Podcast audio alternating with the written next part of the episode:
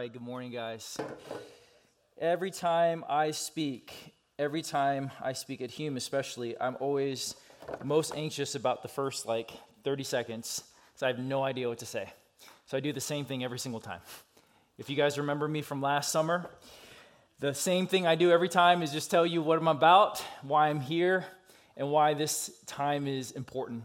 Um, I'm not clever enough, I'm not funny enough uh, to be able to like hook you in with some sort of crazy story. I'm just, I just go straight at it. But you know, every single time I speak at Hume, um, the most consistent feedback I get from students is this they say, Sam, you feel so relatable. I feel like I can connect with you.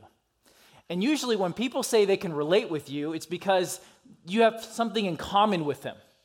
So I'm always, com- I, I, I was confused when people would say that. I'm saying, so so you feel relatable to a 34 year old Korean American? You know, like what? You have four kids, right? Uh, you're sixth grade. Like, why, how are you feeling connected to me? And and and so over uh, the last few years, I, I think I figured out why students seem to connect with me. And this is this is what I'll say. I actually believe this stuff right here.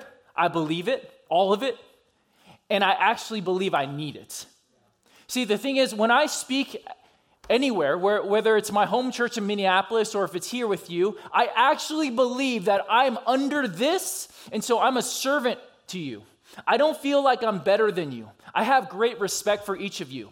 I have great love and affection for you. I know that that's hard to believe. If you just met me, you're like, man, there's no way you could love me. Man, I feel like I'm starting to like rhyme because of that that that uh, thing I just heard. But I genuinely love you. I think people feel that. And I think people feel and know that I genuinely don't think I'm any better than you. And so as I share with you, I'm sharing from a place of, I need this too. This has changed me, and I want to share the good news with you all week long. And so, just basic stats about who I am. Uh, my name is Sam Choi. I grew up in California and Georgia, and I just kind of rep which one ever, which, whatever I feel like that day, um, kind of split between. And for the last nine years, I've been living in Minneapolis, Minnesota. Um, I've been married for 11 years. 11 years, thanks, honey. 11 years. And we have four beautiful children that you probably have seen already. And so make sure you're uh, kind to them. I will find out. And. Um, I, I love them so much, and I'm so glad they're here. I'm really glad I'm here, and I'm really glad you're here. But I get that you're here for different reasons. I understand that you're here all, all over the map. Some of you are here because you're so excited, you want to grow, you want to get closer to God. Um, some of you are here because you were forced to be here by your parents. I get that. Some of you are so glad you're here because you're trying to get away from the nightmare that is your home. And I get that. And some of you chuckle, but that's real. I grew up in a home where um, whenever my dad came home, I tensed up. Everybody tensed up because I knew that if they made one wrong step, one mistake, then my dad could just explode. If anybody knows what that's like. My parents almost got in a divorce every week of my life. And I'm, that's not an exaggeration. Every week, almost of my life, divorce was on the table. So my parents are still married, and God has redeemed their marriage by God's grace after decades of fighting, decades of anger and abuse. But I grew up in a kind of home like that. And so when I would go to a camp like this, it was like, it, it was like Disneyland for me. I didn't really care about the chapels, all that kind of stuff. That was all on the side. I, I just wanted to be with my friends and I wanted to get away from the oppression of my home. And I get some of you guys are in that place. And I'm really, really sorry that you're in that place. I really feel for you. I really know what that's like. And I really hope you find relief this week and more than just relief, freedom this week. And I, and I know some of you here, hopefully not too many of you, were, were, were deceived to be here. Someone tricked you to be here. Hey, there's this cool camp. We play paintball. We do all these fun things. And then you show up and they're like doing this dance and they're singing about, you're like, this is Jesus camp? What? And if they deceived you, that's wrong. I'm really sorry they did that. That's messed up. But you're here. So I'm glad you're here. So sorry, but not sorry. They shouldn't do that. That's if you deceive people and you try to trick them and bait and switch them to come to church. Hey, there's really cute girls. You should come to this thing. You know, don't do that. But if you are here because of that, you're here. And all that to say, let's make the most of our time together. You are here. You will be here for the next, what, six days. I want to make the most of it. Wouldn't be great for the next six days that this would actually be eternally significant, life changing? We, that can actually happen, but it takes two to tango. What I mean by that is no matter how eloquent I am, or how thoughtful, or intellectual, or clear of a speaker I am, if your heart is not open, we're not going anywhere. We're not going anywhere. And so, even if you are a skeptic, and if you're a skeptic, I'm so glad you're here. I mean it. If you have doubts about God, you think this, this is all a fairy tale, whatever it is, wherever you are, or you're, you're just really in love with Jesus and you've never been closer, wherever you are in that spectrum, I want to pray with you that God would speak to all of us. Because if you're here, let's make the most of it. And so, could you just pray for a few moments? Just say with me, just pray, saying, God, if you're real, so, so I just ask you to close your eyes if you if you can. And I, i'm doing i'm asking you to close your eyes not to manipulate but just so we can get quiet. In a room this size with this many people it's easy to get lost and get caught up with who's sitting next to you. But just for a second you can just be in your own little closet for a second closing your eyes. And if you just be so bold and humble to ask god if you're real would you speak to me this week? Would you meet me where i'm at? In my doubts in my sin my shame in my struggle. Would you speak to me this week? Would you just ask him that? Would you humble yourself to even ask the God of the creator of all to say, Would you speak to me this week? Teach me something new about you. Teach me about myself.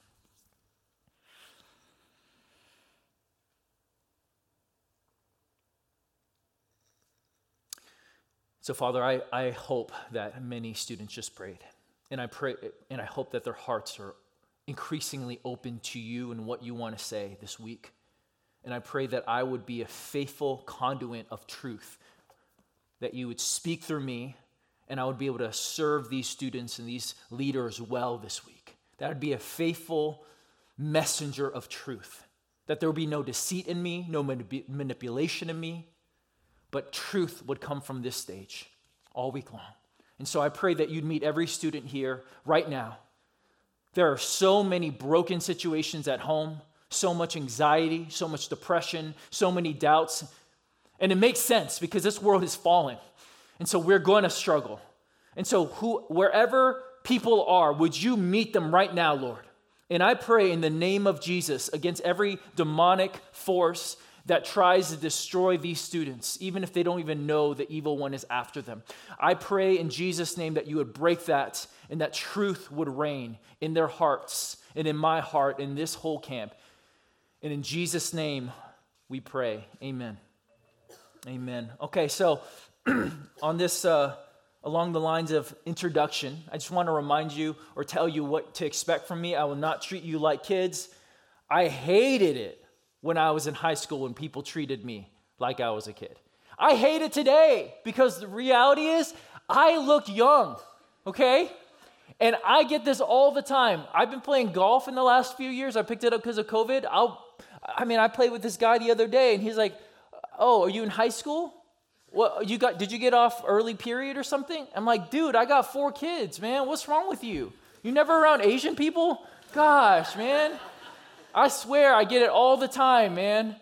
And so I get it. I don't like when people talk to me like I'm little, all right? I'm young. And so I'm not going to treat you that way. I'm going to speak in a way that is intelligible and accessible to you, but I'm going to be, it's going to be demanding of you to, to lock in, to, to, to, to, to, to dig deep and think hard. And I know in our culture, we have TikTok, we have little things, and, and, and, and, and advertisers have fine tuned the art of getting your attention and try to tell you something in like few seconds. And so your whole life you've been trained to think in few seconds. And that's hard. But I'm going to ask you to think longer than a few seconds. I'm going to ask you to have a, a greater attention span than a goldfish, okay? Which is the um, attention span of the average American now, okay? It's like a gold, or I think it's a little less than a goldfish, okay? So I'm, I'm going to ask a lot of you, and I'm going to hopefully meet you where you are at. Okay, so let me start with this theme as we've been talking about truth. What is truth? I want to start off with some basic philosophy. My forte is getting you into the word. But before we do, I want to intro into some, some foundational reality is how do we even think about truth? How do we know something is true? So when you hear the word truth, what does that mean? Well, I was Googling and trying to figure out what does the world say because if you look up what is truth you're going to get a bunch of christian websites unless google analytics have t- tagged me as a christian i think the average person if you look up what is truth you're going to get a ton of christian websites so the first non-christian website i found was a philosopher's website and they had a magazine and one philosopher said this there's a quote on the screen hopefully this is what the philosopher said yes no maybe so yay okay so he answers the question what is truth? Uh, the one before. Nope. Okay, I'm going to just read. Nope. Nope. Okay, that's fine. That's fine. This is what the philosopher said. Okay, this we need the attention span. Truth is unique to the individual. No truth can be objectively verified, empirically or otherwise. And the criteria, criteria by which we define truths are always relative and subjective. The lack of objective truth leaves us free to carve our own truths. The lack of eternal, and here's the quote now finally comes up, I think. The lack of eternal, immutable truths allow us to create what is true for ourselves. Truth is mine. My truth and your truth have no necessary relevance to each other because truth is subjective. It can play a much more unique and decisive role in giving life meaning. I'm utterly free to choose my truths, and in doing so, I shape my own life. How does that sound to you? Some of you think that sounds ridiculous. Some of you proudly say, That sounds great. And some of you don't realize that you think this is true. You functionally live like this is true. Though you may verbally affirm biblical truths and a biblical worldview, you functionally live like this is truth. Is this is what is true? Is shape your own truth. We're the ones who can say what reality is. And so I think the problem with our understanding of truth can be explained by understanding the difference between ice cream and insulin. Okay? Track with me for a second. I, I, learned this from a guy named Greg Koukl. Okay? So let me help you understand something. What if I made such a crazy statement like this? Okay? Strawberry ice cream is better than chocolate ice cream. Yeah? yeah? Who's with me? Yeah. Who's with me? Yeah! Okay, so that, my wife disagrees with me. Every single time we go to ice cream, it's always a struggle because I want something fruity, okay? I'm into the fruit, okay? Okay, just insert joke there, right? And Joanna, my wife, is into chocolate because she's a woman, okay? I know I'm being stereotypical, but some for some reason women tend to love chocolate. Is am I right? Kind of? Yeah, kind of? Yeah, okay, stereotypes means there are always exceptions. But you know what I'm saying? Now, I am declaring a statement and I believe it's true. Strawberry is better than chocolate. And yet, many of you disagree. Who disagrees with me? Oh, goodness, man. I got to pray for you guys, right? Now, a lot of you disagree with me. And would it be appropriate if I said, all of you who disagree with me are a bunch of sinners and going to hell? Right? That would be inappropriate, right? All of us intuitively, and some of you guys who love strawberry are like, no, that is right on, right on. You keep saying the truth, brother. You hold fast. Right. But all of us intuitively understand when we're talking about chocolate and vanilla or strawberry, we're not elevating to the stakes of heaven or hell or sinner or good or not, right? We get that. You may joke, but we understand that we're not going to go there for something like ice cream. Now, how can both statements be true or both realities be true? How can it be true to me that strawberry ice cream is superior to chocolate? And yet, to some of you, you think the complete opposite. You think that statement's false. You think that chocolate is the best. How can both statements and perspectives be true at the same time?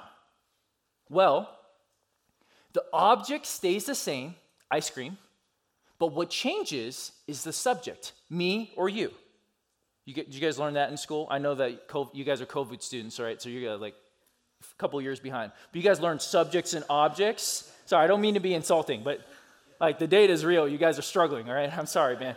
Okay. So the subject changes. Who, Gil, one person eats the ice cream, another person eats ice cream, the subject changing, but the ice cream stays the same. So what changes in both statements or true statements? The subject. The person changes, and therefore their idea or their truth statement changes based on who it is. because ice cream flavors are not something that are right or wrong. So we understand from this illustration that a thing can be true for the subject, and that is why it is called what?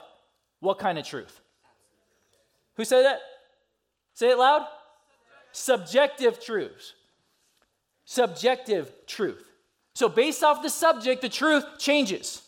So, that's the first kind of truth ice cream truth, subjective truth. Now, what if I then made the claim to diabetics. You understand diabetics, type 1 or type 2, they need insulin. And insulin helps them regulate their blood sugar. And if they don't have their blood sugar regulated, they could have significant problems in their body and even die. Anybody know a diabetic? Right? It's a dang. Okay. Yeah. We Americans, you know, we we we know diabetics, right? So so you guys know how real it is. A diabetic getting the wrong kind of medicine is, is not a laughing matter.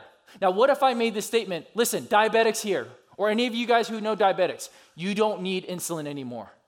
All you need to do is eat tons of strawberry ice cream. It will cure you. You will lose weight, you will get the life you want. All your dreams will come true, right? Right? What if I made that statement?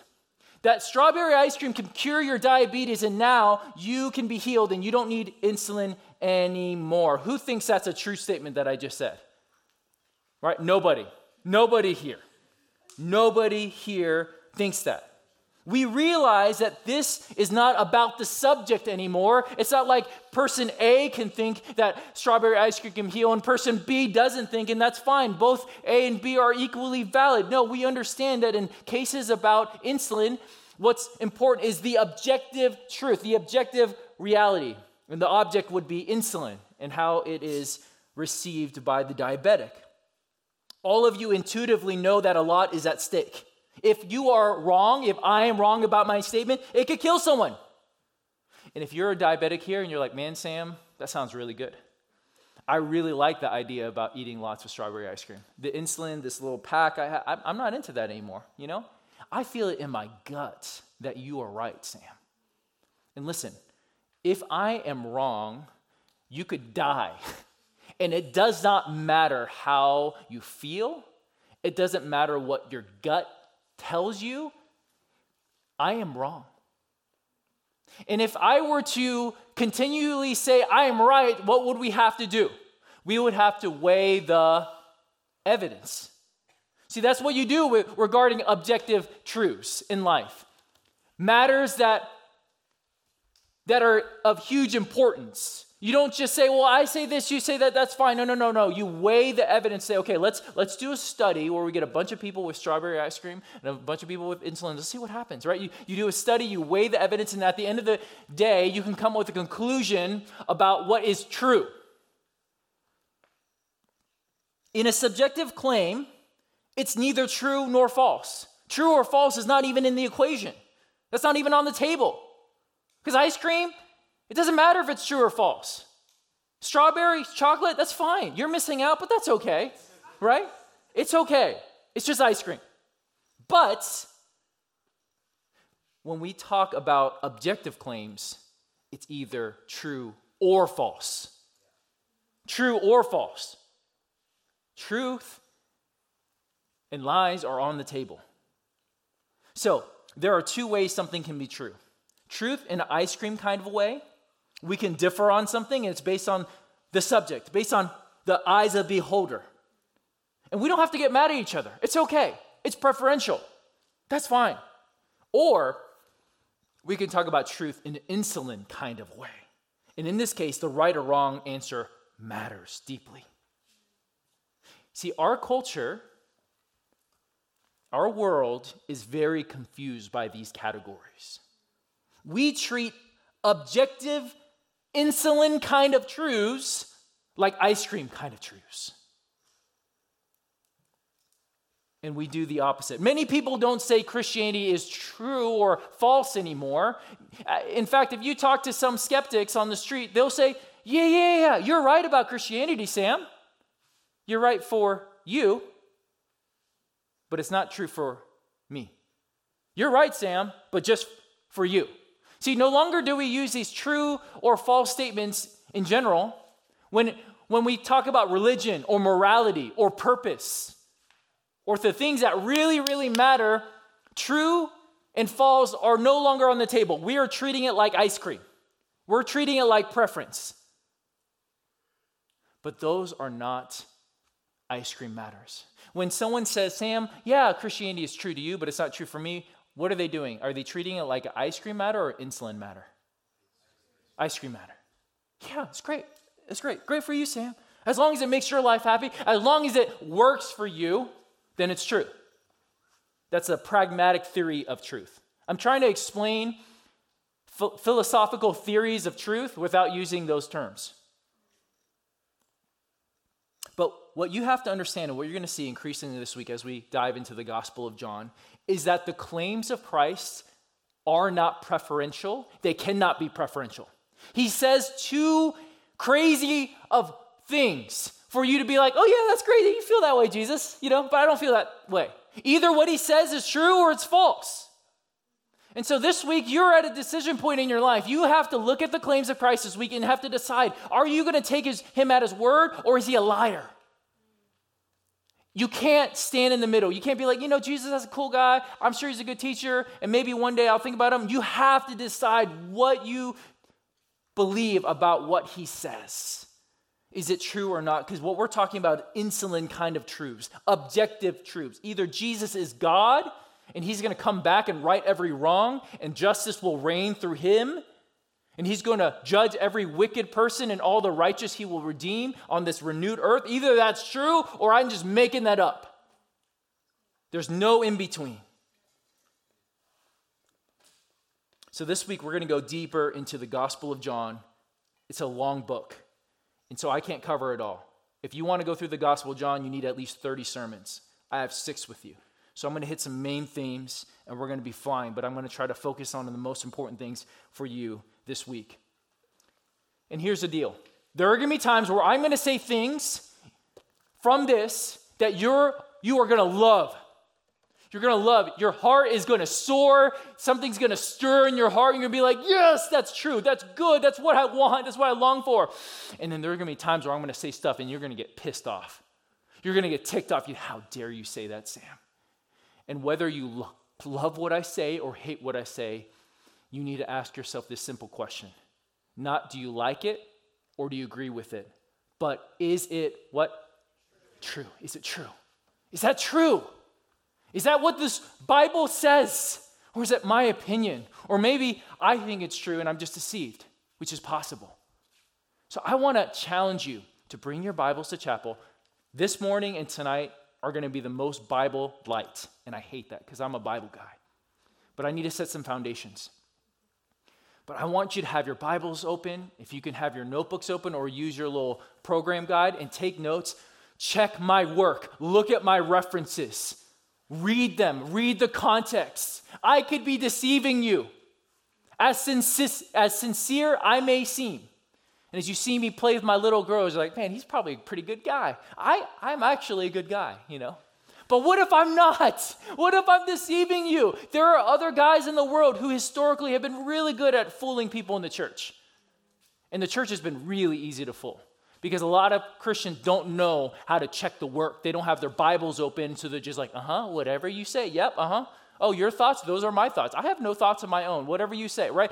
You, I want you to be independent thinkers and know your Bibles, open them, and check my work and say, did what he just say, is that true? Or is that his, his own little interpretation? He's twisting on this, okay? So, with all that, let's look at a basic dictionary definition of truth, and from there we're going to launch off. All right, there's a lot of introduction I just did. Hopefully that was worthwhile. Only time will tell. Okay, we'll see. Let me just show you an introductory kind of de- dictionary look. If you look in the Oxford Dictionary, it'll be on the screen. True. What does true mean? In accordance with fact or reality, right? A true story, accurate or exact. It was a true uh, depiction. As a noun, truth, that which is true or in accordance with fact or reality. So, if you accept, or if you're going to just at least kind of rock with me for a minute, thinking that this is true, okay? If you accept this premise that that's true, true is reality with accordance with reality, right? This is real, it's true, it's truly here, I'm truly talking to you, right? If you accept that premise, then let me say this. So, to understand what is true, we have to understand what is real. What is in accordance with reality? So, what I want to make a case for this morning is that reality is defined by God because He created it. Reality is defined by God because He created it. And furthermore, His character is trustworthy. So we can bank our lives on His every word. But how has God revealed Himself? I mean, the things that we're talking about are not ice cream matters, right? They're insulin matters. How can we understand what he says is actually true? So this week we're going to progressive, progressively explore the truths out of the Gospel of John of who God's, God is, what do we know about him, what he says about himself, what he says about you and your purpose, and the big questions in this world. And so let me start off with John chapter 1, verse 1. We're finally in God's word. Now, now in my happy place. All right, John 1 1. Would you read this out loud with me? In the beginning, the word already existed. The word, okay, this, this sucks. Guys, listen, listen. You don't have to repeat after me or read it out loud, but I'm just asking you, would you do that with me? I, I mean, I again, I know you guys are COVID students and everything, and reading skills are down nationwide. But if you are able to read and enunciate loudly, I want to encourage you to read out loud because there's power in God's word. And when you read out loud, I get to drink from this water bottle. And I lose my voice all the time. Okay? So we need this to work. All right? You ready? All right? Would you read this to me? In the beginning, the word already existed.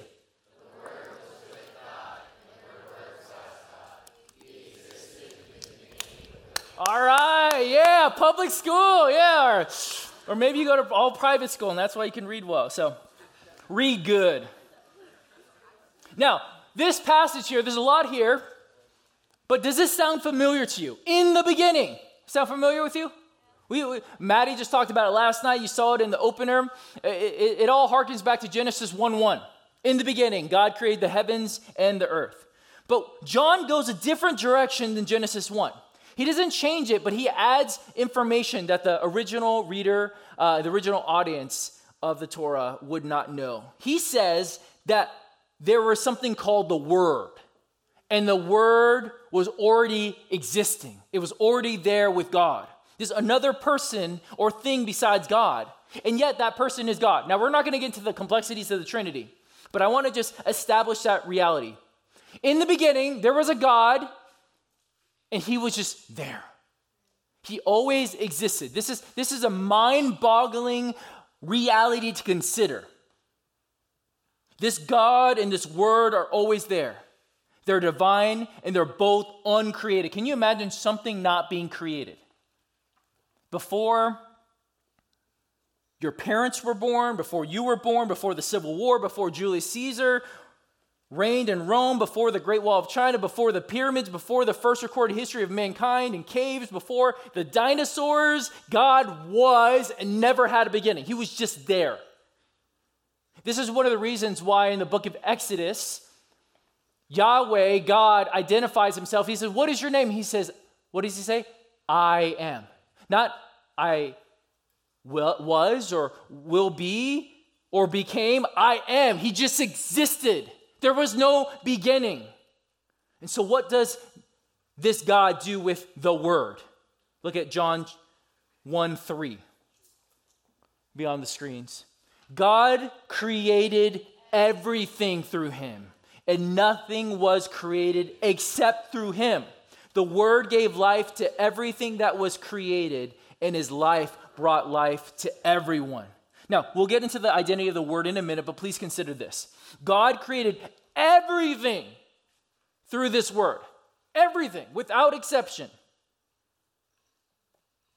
These words are emphatic. Nothing at all was created outside of this word. And not only was it created, this life, this word gives life to everything.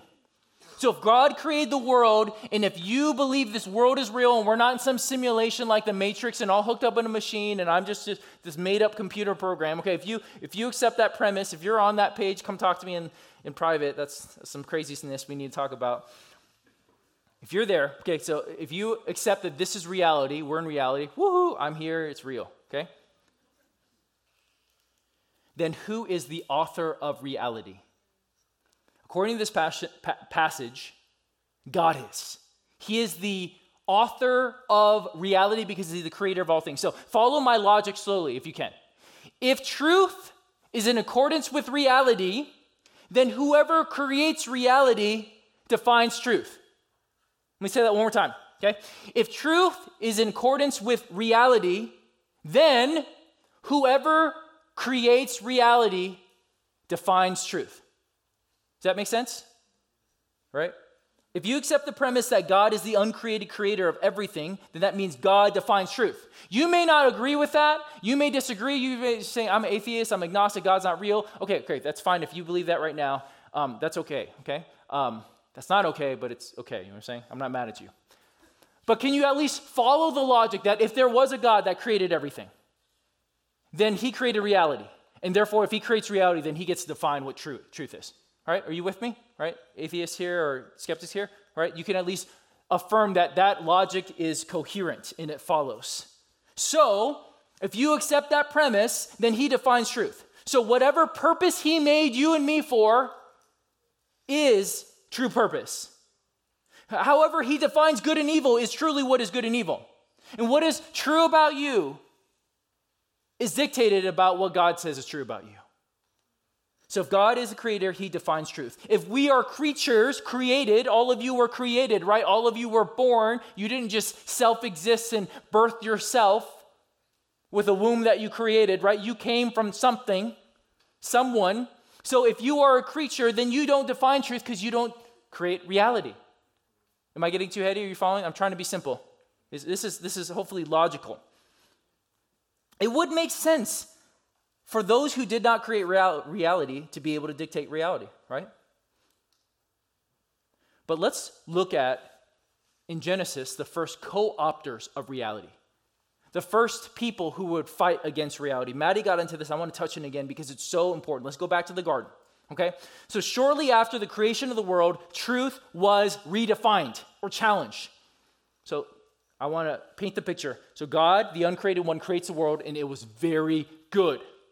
The world was not as it is right now. All the brokenness that you and I experience on the daily, that wasn't the case in the garden, okay?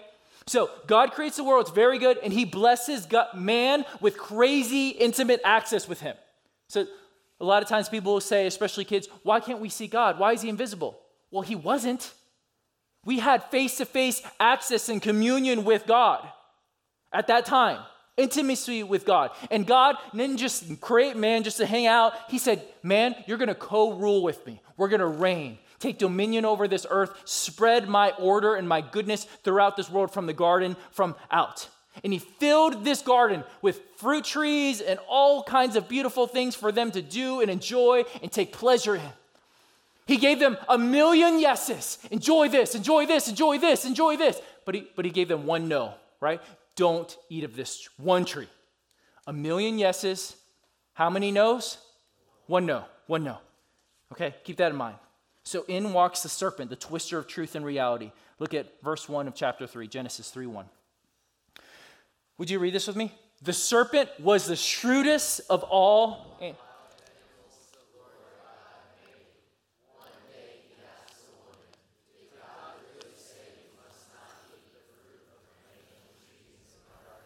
One of the most important things about going back to the garden account is what you will see is that the evil one, the enemy's tactics have never changed. They're the same. He starts off with questioning God's word. Did he really say that? You know? Just like if you tell a story and someone looks at you and they say, Really? Like, really? Right? Like, no one likes when people do that to you, right? Really? Yeah, Sam? Right? So the, Satan just kind of gives gives Eve a shrug. Really? He said, and uh, he's like, oh, I mean, I don't know. I mean, I guess not. You know, right? So he's questioning reality. And then verse two, Eve responds, Of course, we may eat fruit from the trees in the garden. The woman replied, It's only, but it's only the fruit from the tree in the middle of the garden that we are not allowed to eat.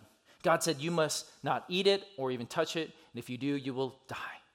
But then the serpent responds and says this You won't die? The serpent replied to the woman. So this time he elevates it, doesn't just question God's word, he straight up, straight up contradicts God's word and lies to her about it. But then he gets a little craftier. He's to go low. He's to go at the he's to get her to question the very motivation and the character of God. Look at verse 5. God knows that your eyes will be opened as soon as you eat it, and you will be like God, knowing both good and evil. See, the serpent's tactic here is that he then gets her to question the goodness and the character of God, the motivations of God. God doesn't really love you the way he ought to love you, he doesn't really have your back. He's stingy. Man, he's God, and yet he can't even share that one little flimsy tree with you. Oh, he's not very generous. There's a million yeses in the garden, and there's one no. And what Satan is doing, the serpent is doing, is trying to get her to fixate on that one no. Oh, yeah, you're right. God, God isn't very generous. He doesn't know what he's doing. He's at my back. If you have been ever quick to judge the character, the goodness, the motivations of God and how He reigns and how He lives and how He goes about things in your life,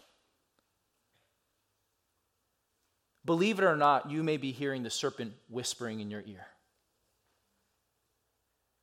I've done that so many times in my life, and I still do it. And not just that, the serpent elevates his temptation. He tempts her to be like this, eat like God. If you eat this fruit, you will be like God. Eve, you can decide what is good and evil. You can know things like God knows things. You don't need to go to him to tell you what is true. You can define truth. You could do a better job than him. I mean, you've been alive for like a what, like a day, right? Like you know things. You watch YouTube. You know stuff, right? You define truth. You take things in your own hands. You be the boss. Who is he to tell you the boss? He's just the creator. who, who among us have not thought similar thoughts as well? I still think these thoughts, still think these thoughts on occasion. Even though I've seen the faithfulness of Jesus for the last 20 years, almost 20 years of following him, I still question his motivations and his goodness. And so, because Adam and Eve did not trust God, they try to define reality, take the reins of their life, be their own boss, and become like us. They lost everything. I can't get into it, but this was the fall that theologians call. It's the fall of everything. We lost, most importantly, direct access to God. We're no longer able to see Him and have face to face communion with God. But also, as a result of that, all of creation was twisted and cursed. So everything has been touched by the curse. Everything. That's, this is resulting in wars, Ukraine, and everything going on in Ukraine right now. It results in fighting, it results in divorces and broken homes and abuse, viruses, racism, selfishness, hatred, murder, strife, brokenness in our sexuality, brokenness in our emotions, brokenness in our relationships. Because of the fall, we have such a thing called depression and anxiety and insecurity. And our sexuality and our desires have been twisted. Our, our self understanding has been twisted. Everything, our thinking has been twisted. Everything results but by this cursed, fallen world that we all make our home in, and many more things. See, when you try to remove God from his rightful place, it's ima- imagine like if you try to take the core of the earth and removed it. Right? What would happen if you were able to remove the earth's core? Everything would just start falling in on itself. Everything would collapse in on itself. Everything would start to spiral downward. Maybe it could be okay for a little bit, but then eventually it would just start, everything would just fall apart. Nature would fall apart. Everything would fall apart. And that's what happens when you remove God from his rightful place, or at least you try to.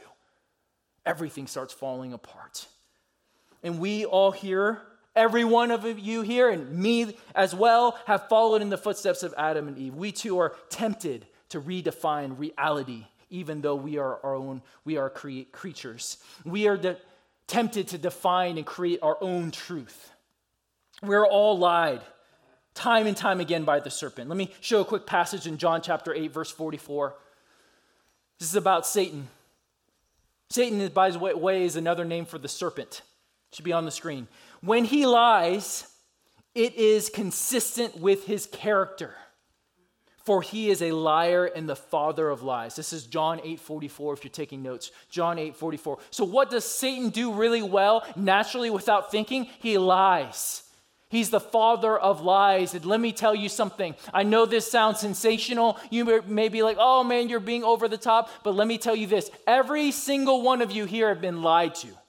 I've been lied to my whole life.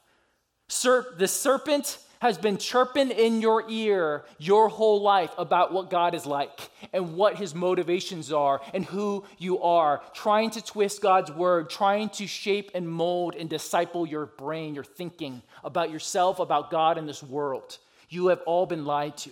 And one of my hopes this week is to redeem and come back against those lies with truth.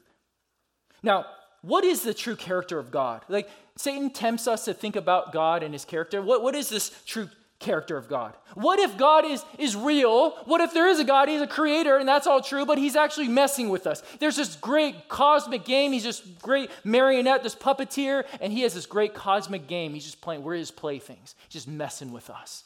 He's actually a really cruel God, right? What, what is his character like? I'm going to show you a few church, quick verses that doesn't conclusively talk about all of his character, but the aspect of truth. Look at Numbers 23 19. If you're taking notes, I'm going to read three verses very fast, and I hope you follow the themes. I think they're on the screen, but I'm going to figure out what's going on with my slides, and it's not their fault. They're, they're awesome. It's me. But would you read this out loud quickly? God is not a man, so he does not lie. He is not human, so he does not change his mind. Has he ever spoken and failed to act? Has he ever promised and not carried through? All right, next verse, Titus 1 2. Would you read this? This, you, this side is kicking your butt. Okay, you guys, are, guys aren't reading well. Come on. Titus 1 2. In hope of eternal life, which God, who never lies, promised before the ages began. All right, one last one. Psalm 31 5. Into your hand I entrust my spirits. God of what? Truth, right? Because King David knows that God is the God of truth, he can entrust in his entire life. I mean, David is being hunted like a dog. His life is at stake. This, the stakes aren't low. It's not like he's at Awanas or some Sunday school, and the stakes are him getting an ice cream cone or not. If you get baptized because his parents want him to get baptized. No, the stakes are not that low. The stakes are high. David is about to die, and yet he can re- entrust his entire life into the hands of God. Because why? Because God is the God of truth. He's trustworthy. He can trust him. He can take him at his word. So, when God says that He loves us and He has good for us, we can know that He is trustworthy. We can take Him at His word. But here's a tricky thing. We're going to get to John 1 again. Despite the glorious reality about God, there is a problem that is the result of Adam and Eve's fall, their rejection of God, their rebellion. Let's go back to John 1. Here's the problem in the world. Here's the problem that we're all struggling with they are in darkness. Look at verse 5, John chapter 1, verse 5. The light shines in the darkness, and the darkness can never extinguish it. So, so let me make a couple quick points. We have two realities in this verse darkness and light. Darkness is not what the world, darkness is what the world is in, and light is what God is. We're not talking about physical light, but spiritual light. Light is also another way we talk about truth, right? What's the most common saying that we talk about light? Oh, it came to the light, right? Like something's hidden, something's secret, and it came to the light, finally exposed into the open. And, the rea- and then reality is exposed. Here's another verse, just rapid fire, verse 9 of chapter 1. The one who is the true light, who gives light to everyone, was coming into the world. So, for there to be a true light, that suggests, suggests necessarily that there needs to be what kind of lights? False lights. Good. True, false lights. There are false lights. So makes no mistake. Let me tell you this. There's only one light, one truth in the world because God created all. He's the only truth. Everything else is false outside of him. And, I know that that may sound arrogant. Oh, Sam, how can you say he's the only truth? Well, God is the created one. he could only be the only truth. How could he create lesser truths of himself, lesser realities? He is reality. He creates reality. It's not a arrogant kind of pompous claim to say that. It's just true. That's why we read in verse 5 that darkness cannot extinguish or overcome this light, no matter how false lights will try to compete with them. When all is said and done, listen, all of us here have questions, and one day when Jesus comes and we see him face to face, we will know all the truth will be exposed. All the darkness, all the lies about him, about us, will all be exposed in that moment. The darkness will not extinguish the light. But let's consider further what it means that we are in darkness it implies that man cannot see rightly. What, what, do I mean by that? You can't see well in a dark room. If, if, the, if a room is, if you've ever been in a room that's actually pitch black, there's literally no light in it, you can't see no matter how hard you try. If you can still see, there, that means there's still some light kind of leaking under, under, under the door. But true darkness, you can't see anything no matter how hard you try. And if man is in darkness and cannot see without outside light, that means that man will be consistently wrong about reality. Did you catch that? I know this is getting long. I'm about to land the plane. But stick with me for a minute, students. If man is in darkness and needs outside light to see rightly, then that means that man will consistently get wrong about reality because he's in darkness, unless an outside light comes. Right? Have you guys ever seen like a prank show or seen one of those skits where a bunch of people are in a dark room and they're like grabbing different items and stuff and they're like, "Oh, this is a toilet," right? Right? And if you're watching from like, you know, one of those night vision goggles or they have it on the screen, everyone's the the, the audience is laughing, right? Because the person uh, they're feeling, they can't see and feel is often real, right? They feel like this is true. This is a toilet. This is I will now sit on this, right? Like they they feel like this is true. And we all know that feel, at least theoretically, no, feel is not always real. And so we need outside light to give reality, to help us see correctly. Can you think of a time in your life where you felt like something was true, but it turns out it wasn't? Right? How many of you guys felt like Santa was real? Right? And I'm so sorry if I just busted it for you. but your parents had enough years, okay? So that's them. That's on, that's on them, right?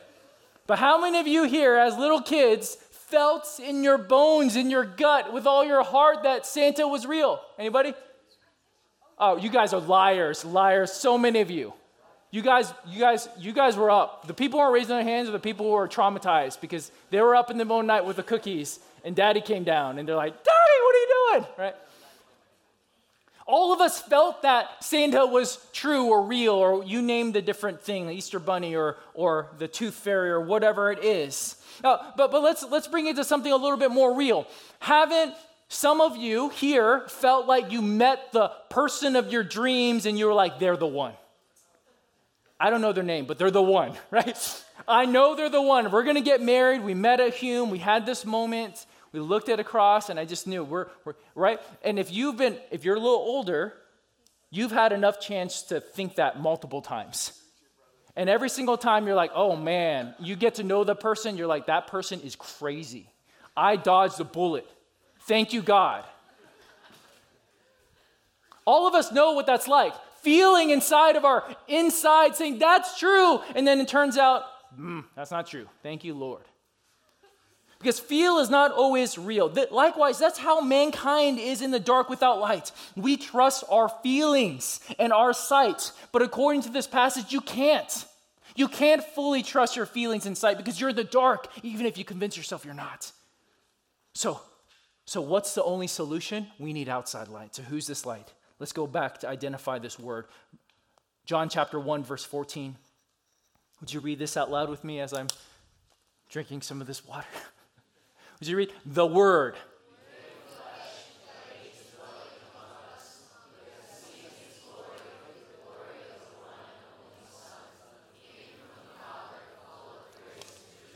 Here's the beautiful truth about God. He did not let people just stumble around in the darkness. Oh, oh, oh, ow, you know, but he came down to the darkness.